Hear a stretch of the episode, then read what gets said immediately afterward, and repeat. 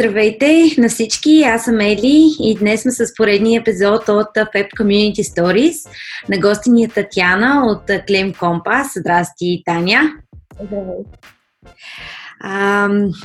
Много се радвам, че си гост на нашия подкаст и може да си говорим за предприемачество и, а, и нашето място като жени в него. И общо заето нашата цел е да разказваме вдъхновяващи истории, да надъхваме другите хора да стартират бизнес, да се учим от грешките си, да си споделяме готини истории това, с което аз те те свързвам е, че а, нали, ще ти дам думата да представиш Compass. Една, Claim Compass е една от компаниите, която е а, финансирана и подкрепена от 500 Startups. И аз всъщност не знам дали има друга българска компания, друг стартъп, който е подкрепен от 500 Startups. Ще ми е много интересно да разкажеш. И като цяло аз мисля, че това е един страхотен успех. Поздравления за което. Може ли да ни разкажеш малко повече как се случи инвестицията, какви са уроци уроците, които научи от целия фандрейзинг процес, какво отличава стартъпите, в които има дами, предприемачи и фаундъри, как те фандрейзват, има ли някаква разлика сравнено с а, а, мъже, а, кофаундъри и а, разбира се, разкажи с две думи какво се пак е Claim Compass като компания. За удоволствие. Ами, Claim Compass започна преди около 5 години а, и когато започвахме, се съсредоточихме в един проблем, който ние самите като, като съоснователи на компанията не бяхме осъзнали, че съществува, въпреки че много пътувахме. А, а именно това, че пътниците имат права, има регламент, който защитава правата им и когато полета им е отменен или закъснял, те могат да получат обещетение от авиакомпанията. Когато започвахме, имаше вече а, подобни адвокатски а, кантори или други фирми, които се опитваха да правят това в Западна Европа. А ние видяхме възможност да го направим в Централна и Източна, където по това време дори още нямаше конкуренти. Всъщност съчетахме правни знания с технология, защото искахме да автоматизираме целият процес и започнахме тази амбициозна задача а, да научим а, повече хора, че могат да получат обещетение и всъщност да им покажем как се случва това и да им помогнем да го направят. А, интересна е темата за фондонобиране, защото по времето, по което започнахме компанията, бяхме в различни държави и също всеки от нас, ние сме трима съоснователи, имаше и малко по-различна гледна точка и опит, в зависимост от екосистемата, от която идва. Например, аз по времето, по което започнахме компанията, бях в Берлин, където Берлин по това време так му започваше да се говори, че може да настигне Лондон по брой на инвестиционни фондове и стартиращи компании и определено имаше една енергия в града, където постоянно нещо се случваше, имаше събития, отваряха coworking спейсове, нали, разбира се, започваха mm-hmm. компании. И да, от към фондонабиране всъщност никой от нас нямаше опит и през първата година ам, нали, като желано нещо или не, ние всъщност го отстрахвахме, т.е. работихме върху компанията без да имаме външна инвестиция и не бяхме много сигурни всъщност как се набира инвестиция, кога инвеститорите ти забелязват, как трябва да им презентираш компанията си. Така че по-скоро се съсредоточихме върху това да разберем дали това въобще е а, идея, която можем да валидираме, дали ние самите бихме работили по нея и през първата година имахме още други работи или някои mm-hmm. фрилансваха, общо взето. Използвахме всички средства, които изкарвахме от бизнеса, да ги реинвестираме в още растеж. А за, за фонда набиране... Аз много това... въпроси зададах наведнъж. Само тук да метна, да ти дам и глътка въздух, да ти кажа, че ни, аз е това, всеки път като стане въпрос с други дами, че сме си използвали взаимно услугите и става такава една естествена, естествена похвала, но, но не е реклама, не е нещо, което сме планирали. Само да ти кажа, че съм използвала вашите услуги и даже съм успяла да а, даже ми са два или три пъти, мисля, че са два, успях нали, да си върна една съществена сума. И, и, и си спомням, че това бяха едни от най-щастливите ми мигове, защото не си очаквал, той идва малко последствия, ти вече си забравил, получаваш едно съобщение и много, много се зарадвах, така че и аз обичам да пътувам и се сблъсквам с тези проблеми, като, като пътуваш човек, така че супер, беше много, беше много готино а, преживяване. Супер. А, но да, връщайки се на, на темата за първия ни рунд, всъщност, когато мина горе-долу една година от началото на компанията, започнахме да си мислим за инвестиция и пак казвам, наистина не знаехме много по темата и за първи път имахме стартъп, за първи път щяхме да говорим с инвеститори. По това време в България, не, ти знаеш и SQL беше а, стартиран горе-долу по това време, той беше само два фонда и Леван и Launchpad, така че нямаше а, голям избор абсолютно с кого да говориш и до кого да се опиташ да стигнеш. А, ние започнахме да се свързваме и с а, бизнес ангели в България и в други държави. И, а, и всъщност отново продължихме да се съсредоточаваме върху растеж и валидация на идеята, а не толкова върху фандрейзинг. Mm. И а, се оказа, че покрай една статия, която, а, която бяха писали за нас в нещо, като представи си Trending Topics между Турция mm. и то преди 5 години, една такава медия. А, там ни забелязаха едни истанбулски инвеститори, които са микрофон на 500 Startups. 500 Startups е един от по-големите глобални акселератори, заедно с uh, Techstars и Y Combinator. Основната им програма е в Штатите, въпреки че сега, разбира се, покрай пандемията и те бяха онлайн. Um, и ние дори не се бяхме замислили да кандидатстваме за американска програма, просто не мислихме, че mm-hmm. има смисъл като европейска компания, не мислихме, че сме готови. Но говорейки се с микрофонда от Истанбул, всъщност да, те ни, да, нали, разбира се, разгледаха метриките, чуха с нас няколко пъти. Казаха ни, да, наистина сте много а, в начален стадий, има доста много малко а, приходи, клиенти и така нататък, но според нас е добра идея да кандидатствате за акселератор и ни препратиха към формата на 500 Startups. И всъщност попълнихме я, нямахме а, никаква вяра, че това ще доведе до някъде. А, и действително, след няколко форми, интервюта, разговори, получихме отказ, което е нещо много често срещано, защото по това време всяка година хиляди компании от целия свят кандидатстваха, а биваха прияти само около 30-40 на, на семестър. А, и след отказа, всъщност ние бяхме прекарали едно лято в България, където работихме над компанията full time. И след лятото, за съжаление, трябваше да се върнем към нормалните си работи, дори към други градове. И беше малко тъжен момент, когато сме се опитали да, да намерим средства, нали, не се е получило, обаче трябва да, ам, нали, да продължим малко като ам, нещо, което правим извън работата, която ни изкарва пари. А, и всеки се върна в съответната държава, където беше установил и а, аз имах, а, имах късмета всъщност да попадна на една конференция, по-скоро случайно, за стартъпи в Германия, на която срещнах една от партньорките на Partner Startups. И като разбрах, че тя ще е там, всъщност реших, че задължително трябва да говоря с нея и да се запознаем. А, свързах се с а, хората, които ми бяха интервюирали в процеса за това дали може да направят интро към нея и общо взето успях в рамките на тази конференция, нали, в деня, който тя беше там, да, да стигна до нея, да се видя с нея за около точно 5 минути mm-hmm. и да й разкажа за компанията. А, смешното беше, че тази конференция беше по време на Oktoberfest и беше в Мюнхен и всички бяха облечени в Oktoberfest дрехи, включително аз и тя. А, и за 5 минути, облечени в такива Oktoberfest рокли, всъщност аз си пичвах Compass, тя слушаше и нямаше никакво време, че трябваше вече да продължава на някъде. А, но явно за няколкото минути на класически elevator pitch а, съм успяла да я оставя някакво впечатление, защото няколко часа по-късно получихме имейл от нея и хората, които ни бяха интервюирали, че все пак искат да ни поканят да влезем в програмата, която стартира сега, тази за която бяхме получили отказ. Mm-hmm. И че започва да след две седмици в Калифорния. Така че следващите две седмици беше напускане на работи, купуване на билети, кандидатстване за виза и пренасене в uh, Mountain View, където всъщност прекарахме следващите 4 месеца. Да. Не, аз знаех тази история. Аз много неща научавам и аз самата.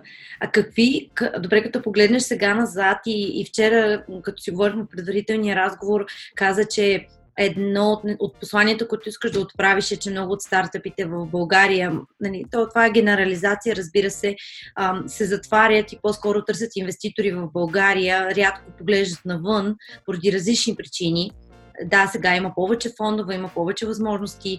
Обръщайки се назад и ти самата от твоята перспектива, какви мислиш, че са уроците на този фандрейзинг процес?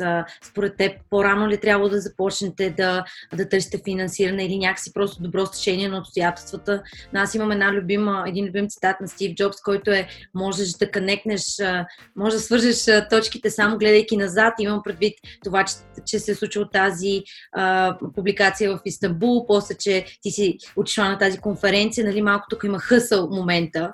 И даже аз, така като ти, като ми разкажеш тази история, малко ми напомня на Роси от Farm Hopping. Тя има подобна история с това как е пичвала на, мисля, че беше на журналист на Мацка от Forbes в туалетната, нали, изобщо по някакъв начин, изобщо даже не правеше, не е рекламирала Farm Hopping, но нали, спомня конкретната, конкретната история, но беше точно урока как трябва просто да си out there и да говориш смело с хората. Какви са според тебе уроците на, на този фандрейзинг процес? И аз вярвам, че трябва да си out there като съосновател, дори да си човек, който се занимава с продукта или с технологията и това не може би не ти е най-любимото занимание да се говориш с други хора, но вярвам в това е малко като математическо изчисление, че колкото повече а, си запален по нещо и колкото повече го разказваш на други хора, толкова повече се увеличава и тази траектория на колко ще бъдеш успешен, защото от тези други хора все ще има точните хора, които ще доведат до нови възможности. И това е много важно и в фандрейзинг е много важно и всъщност това, което мисля, че хора от целия свят трябва да се опитват да правят, е на първо място и да кандидатстват за международни стартъп акселератори или при акселератори. И определено, ако си с много вокален бизнес модел, това ще е трудно и може да не е най-добрия за като стартъп, тогава може би е добре да се обърнеш към местни бизнес ангели или фондове. Но сега в днешно време а, все повече хора четат дали стартъп, опитват се да направят глобална компания, опитват се да направят продукт, който не е само за един малък регионален пазар, а може да бъде за, за по-голям пазар. В този случай със сигурност се заслужава да пробват. Много често а, компании пробват най-известните акселератори или други местни акселератори, получават отказ. Аз се запознах с предприемачи в нашата програма, които са кандидатствали, например, 5 пъти или 7 пъти да влязат. Но веднъж като влезеш, това просто мултиплицира шансовете ти за следващо набиране, следващо набиране на капитал, за публичност, за запознанство с правилните ментори, така че абсолютно се заслужава. И тази да, бих препоръчала на, на предприемачи да се опитат. Да кандидатстват в програми като Techstars, като YC, 500 Startups и други, защото има много такива вече в Европа.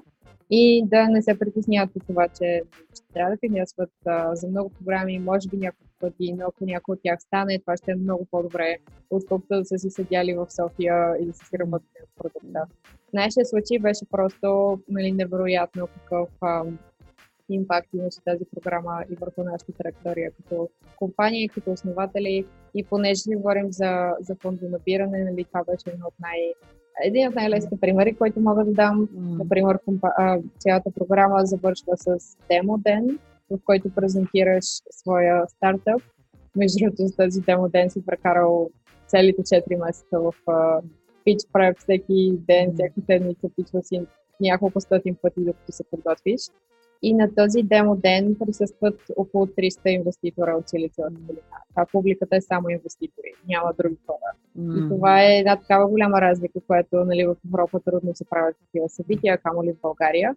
И на тази, само на този ден контактите и визитните картички, които събираш, нали, могат после да ти осигурят следващия род. При нас, въпреки че не набрахме финансиране веднага, след демо деня тогава не търсихме рунд, а, а набирахме финансиране по-късно през същата година. Тези контакти се оказаха безценни. Дори хора, с които се бяхме запознали от 500 Startups, които после си стартираха свои фондове, те примерно бяха един от първите фондове, които после инвестираха и в нас нали, след акселератора. И само последно да добавя, преди вече година и половина, всъщност набирахме си финансирането си, mm-hmm. Което стана рунт от 1,3 милиона долара. И го набрахме изцяло от България, но няма нито един български инвеститор, всичките ни инвеститори са от САЩ, Канада и имаме едни от Испания. И всъщност се оказа, че отново това да мислиш за фонда набирането като процес на продажби, това да се свързваш с страшно много хора, в нашия случай почти 100 инвеститора и да си направиш тази пония на кои от тези 100 инвеститора имат интерес, как да стигнеш до тях, как да намериш интро към тях, как да ги ангажираш и после нали, как да получиш а, финален отговор. Това определено е нещо, което изисква много усилия, изисква един от фаундерите да се занимава с това full time. Обаче, според мен, и това, което се опитвам да разказвам на повече предприемачи в България, е възможно да го направиш, откъдето да се намираш в света.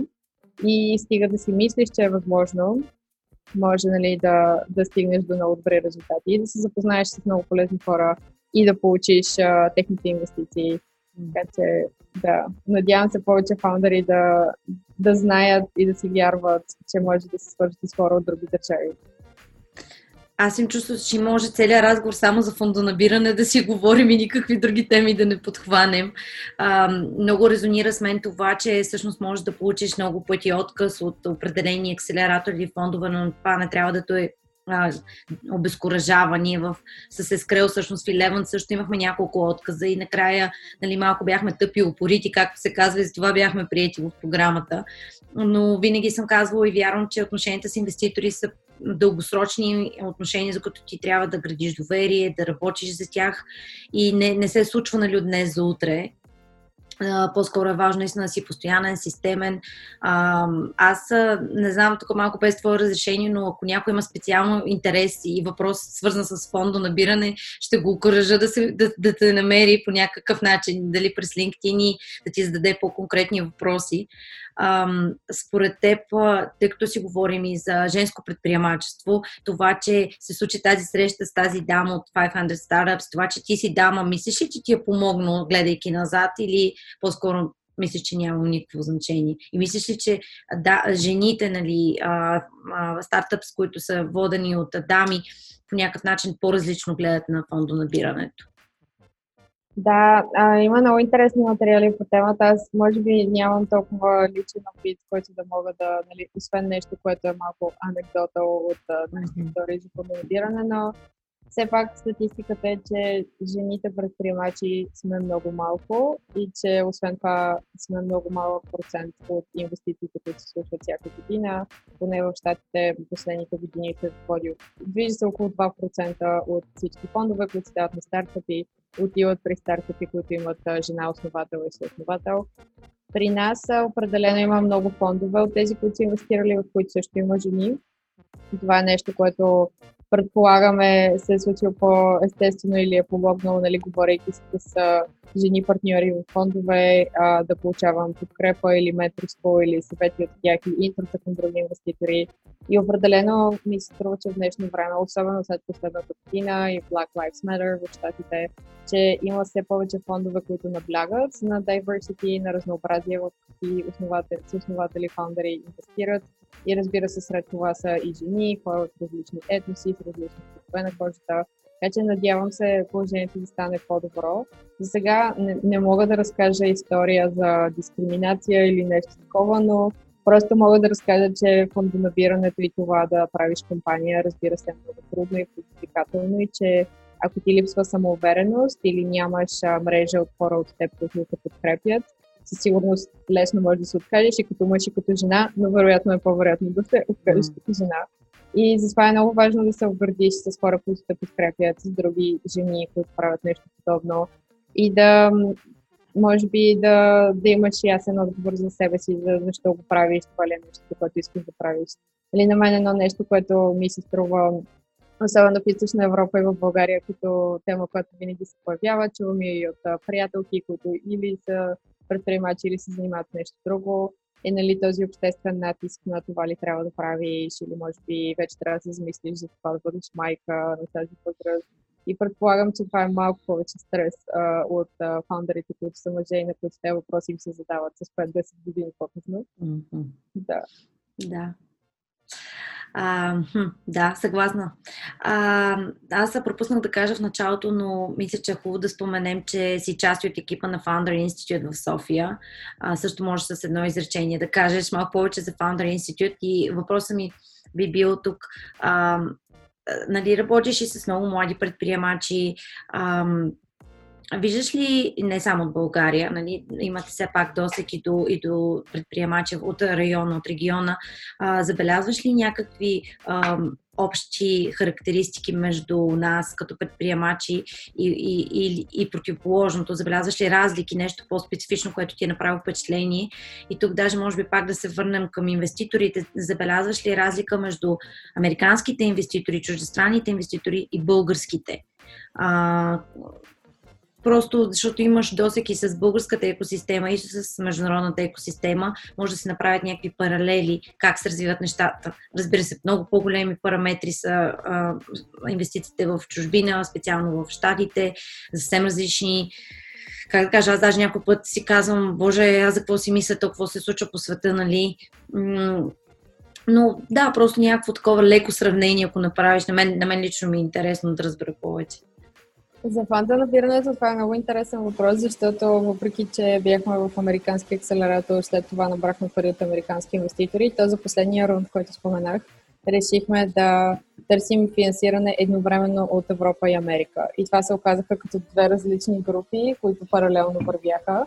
И едната разлика беше да, че всъщност не вървяха толкова паралелно и че Европа беше много по-бавна, много по-бюрократична, с много процеси. Всеки път, когато започваме да си говорим с някой фонд, отнемаше седмици в обмяна на имейли, допълнителни въпроси.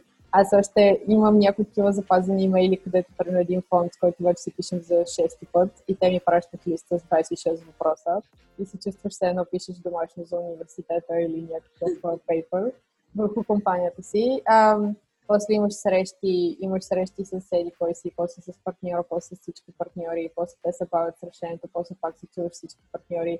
Въобще в Европа а, сега има, разбира се, изключения, които могат mm. много бързо да наберат капитал и те обикновено са в места като Берлин и Лондон. Mm. Обаче много често в Европа това да набереш финансиране отнема поне 3 месеца, но в много случаи по-скоро 6 месеца.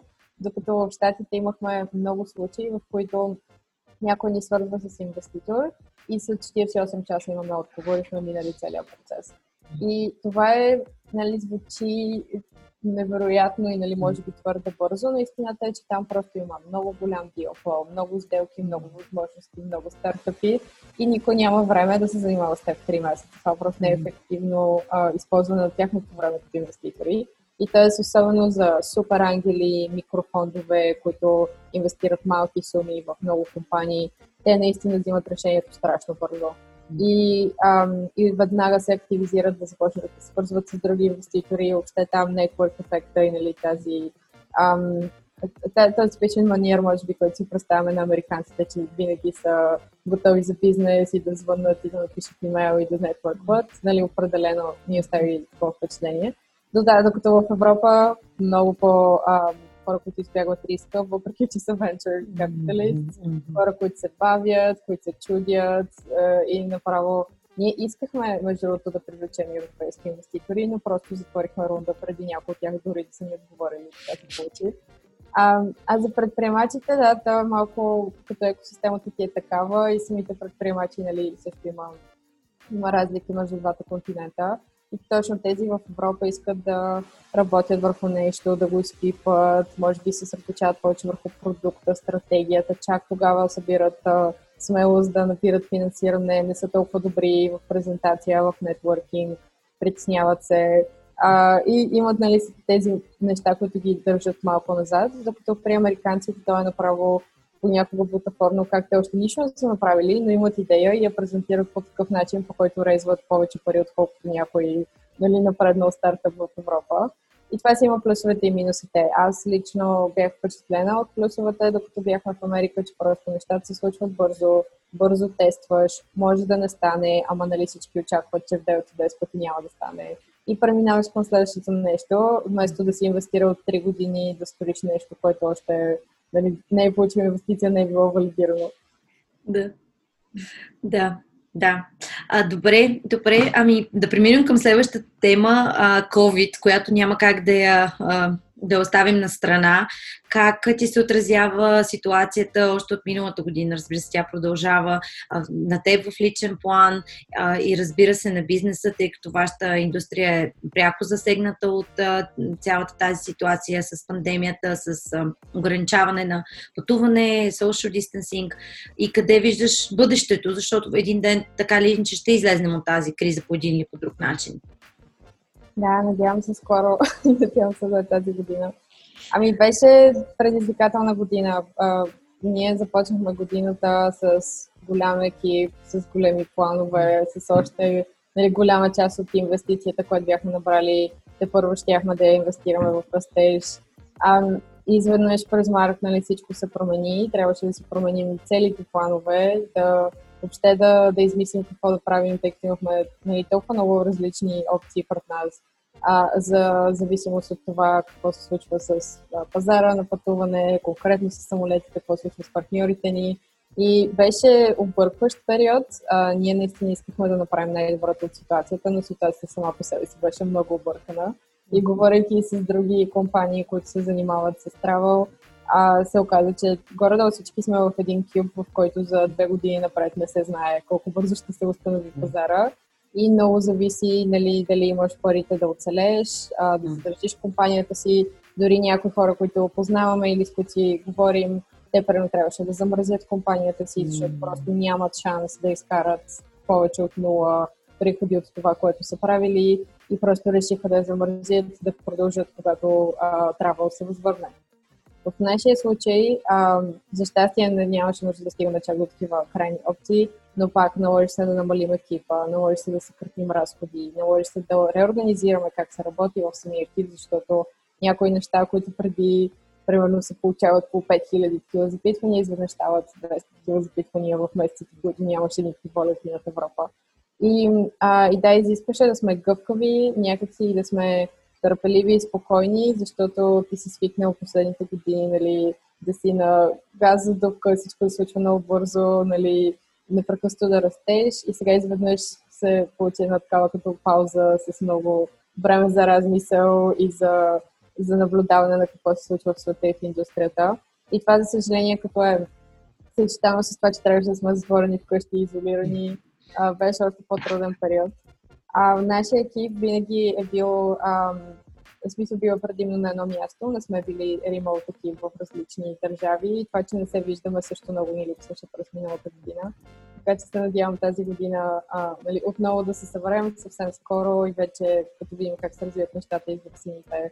Надявам се и до есента да оставим тази криза вече за гърба си но за трава определено страшно интересно всичко, което се случва. Имаше толкова много изписани статии, мнения, пейпери. Ние, разбира се, ги следяхме всичките през цялото време, което не знам колко беше здравословно, но имам чувство, че в първите месеци на COVID по ни 2-3 часа от деня ми бяха просто за четене на такива специализирани медии за трава и за какво казват там експертите. А, но да, и, и другите лидери в индустрията, големи компании, било то авиокомпании, онлайн тревел агенции, други технологични а, компании, всичките имаха сценарии, мнения, нали, колко бързо ще стане възстановяването, от какво зависи. И аз лично съм от хората, които мислят, че ще се случи най-оптимистичният вариант, mm. който е, че веднага след като няма големи пречки, като затворени граници, travel рестрикции а, и, и нали, такива неща, които наистина да, да е невъзможно да пътуваш с тях, хората веднага ще се върнат към толкова, колкото са пътували преди. Да. да. И аз ще бъда от тези хора със сигурност. Макар, че точно това си представям и аз, че сигурно ще е някаква пълна лудница веднага като отворят границите и може да не е най-добрият момент за пътуване, но ще, ще видим движение. То зависи на къде пътуваш все пак. А в личен план как ти се отрази а, COVID или по-скоро а, това, което казваш, дай му си време малко повече, така да забавиш темпото, а, да погледнеш нещата по различен начин? Да, и в личен, в личен план. план, да, в личен план също забавих темпото, имах много повече време за себе си, за четене, за спорт, за готвене. Нали. Мисля, че беше типичен, типично нали, карантинно поведение, много хора откриха хобита или започнаха да правят разни неща за себе си по време на карантината. Но да, а, мисля, че научих доста, четох много неща, които бях свързани с работа, което също не беше, а, беше малко по-различно от миналите години. Както казах, миналите години постоянно се опитвахме да четем книги за стартъп, за бизнес, говорим с ментори и постоянно нещо се случваше. А сега в много етапи, а, нали, през миналата година много от нещата, които правихме, бяха неща, които не бяха толкова интензивни. Имахме повече време и ресурси. Това остави време и за Например, а, четох много за неща, свързани с хранене, какво има в различните, да кажем, плодове и зеленчуци, или неща, свързани с спорт, или медитация. Или пак, може би ми звучи малко по-клиширано, като изброявам тези неща точно в едно изречение. Наистината е, че преди това никога не бях чела почти нищо за тях, така че се чувствам просто плена и малко по-информирана. Супер. А, това, че ви се наложи сега като екип да работите ремонт, казваш, че по принцип това не е практика при вас и да, целият този стрес около неизвестността, как се отрази на продуктивността ти в екипа, твоята лична? Имаш ли съвети за продуктивност? Също банално и клиширано, но може да споделиш твоето, твоите начини да бъдеш по-продуктивна. Нещо, което си говорихме и за Секива изминалата година, беше точно колко е трудно да, да се чувстваш спокоен или продуктивен, когато непрекъснато четеш новини, то нали новините, които имахме миналата година, било то травал новини, било то местните новини за има ли локдаун, какви са ограниченията, колко случаи има и така нататък. И особено много от тези новини са стресиращи, може би започваш да си да се преценяваш и за, да кажем, семейството и близките си. Така че едно нещо, което а, беше важно да го осъзнаем и да го приложим е точно да си ограничиш всъщност колко, колко пъти или колко часа, минути на ден гледаш новините и да се опиташ да си а, някакси да се отдръпнеш емоционално от новините, защото трябва да осъзнаеш, че все, нали, от тогава, когато започваше, следващите две години, COVID всеки ден ще е в новините. И че не можеш да си позволиш да се притесняваш толкова много за тези световни събития или, или местни новини. Ам, за продуктивност, аз съм супер горда от екипа ни, че те през цялото време даваха всичко от себе си. Със сигурност им беше тъжно, че не сме на едно място и със сигурност някои от нас имаха проблеми нали, с изолацията, това, че ни липсва човешки контакт, това, че ни писва вече от Zoom, разговори и нали, писане по Slack и имейл. А, но, но да, към продуктивност ние нямахме никакви проблеми. Казвам го, защото чувам много традиционни компании, може би компании с по-възрастни служители, за които тази пандемия просто изцяло има разбила продуктивността. Нали, някакви служители тотално нищо не са правили, докато били вкъщи, нямало е културата на комуникация, ако не си в офиса. При нас някак си дори нямаше голяма промяна, тъй като сме свикнали с нали, сме да кажа типичните неща, които повечето стартъпи правят като култура и като а, комуникационни навици, така че не видяхме никакъв а, спад в каквито и да било метрики. По-скоро, за съжаление, нали, като имаме спад в а, бизнеса ни и в а, колко нови клиенти, нови изпа получаваме нали, предизвикателството беше как ще организираме това, не толкова да се притесняваме, че хората от екипа ни а, примерно, седят по пижама цял ден и още. Да. Добре, то в този ред на мисли, как мотивираш екипа в тези времена и ти самата как мотивираш себе си? Това беше въпрос, който цяла година ми беше в главата и продължава да ми бъде в главата. А, направихме го на първо място с много отворена комуникация, т.е. във всеки един момент да сме абсолютно искрени за какво се случва, какво смятаме да направим, какви са рисковете, какви са опциите, а, така че и преди сме го правили винаги, нали, в нашата компания всичко е а, споделено с екипа, нали, това колко приходи имаме всеки ден или всяка седмица, или какъв ни е родмапа, или какви решения сме взели и защо. Но сега по време на тази пандемия наистина беше още по-централно непрекъснато да има информация.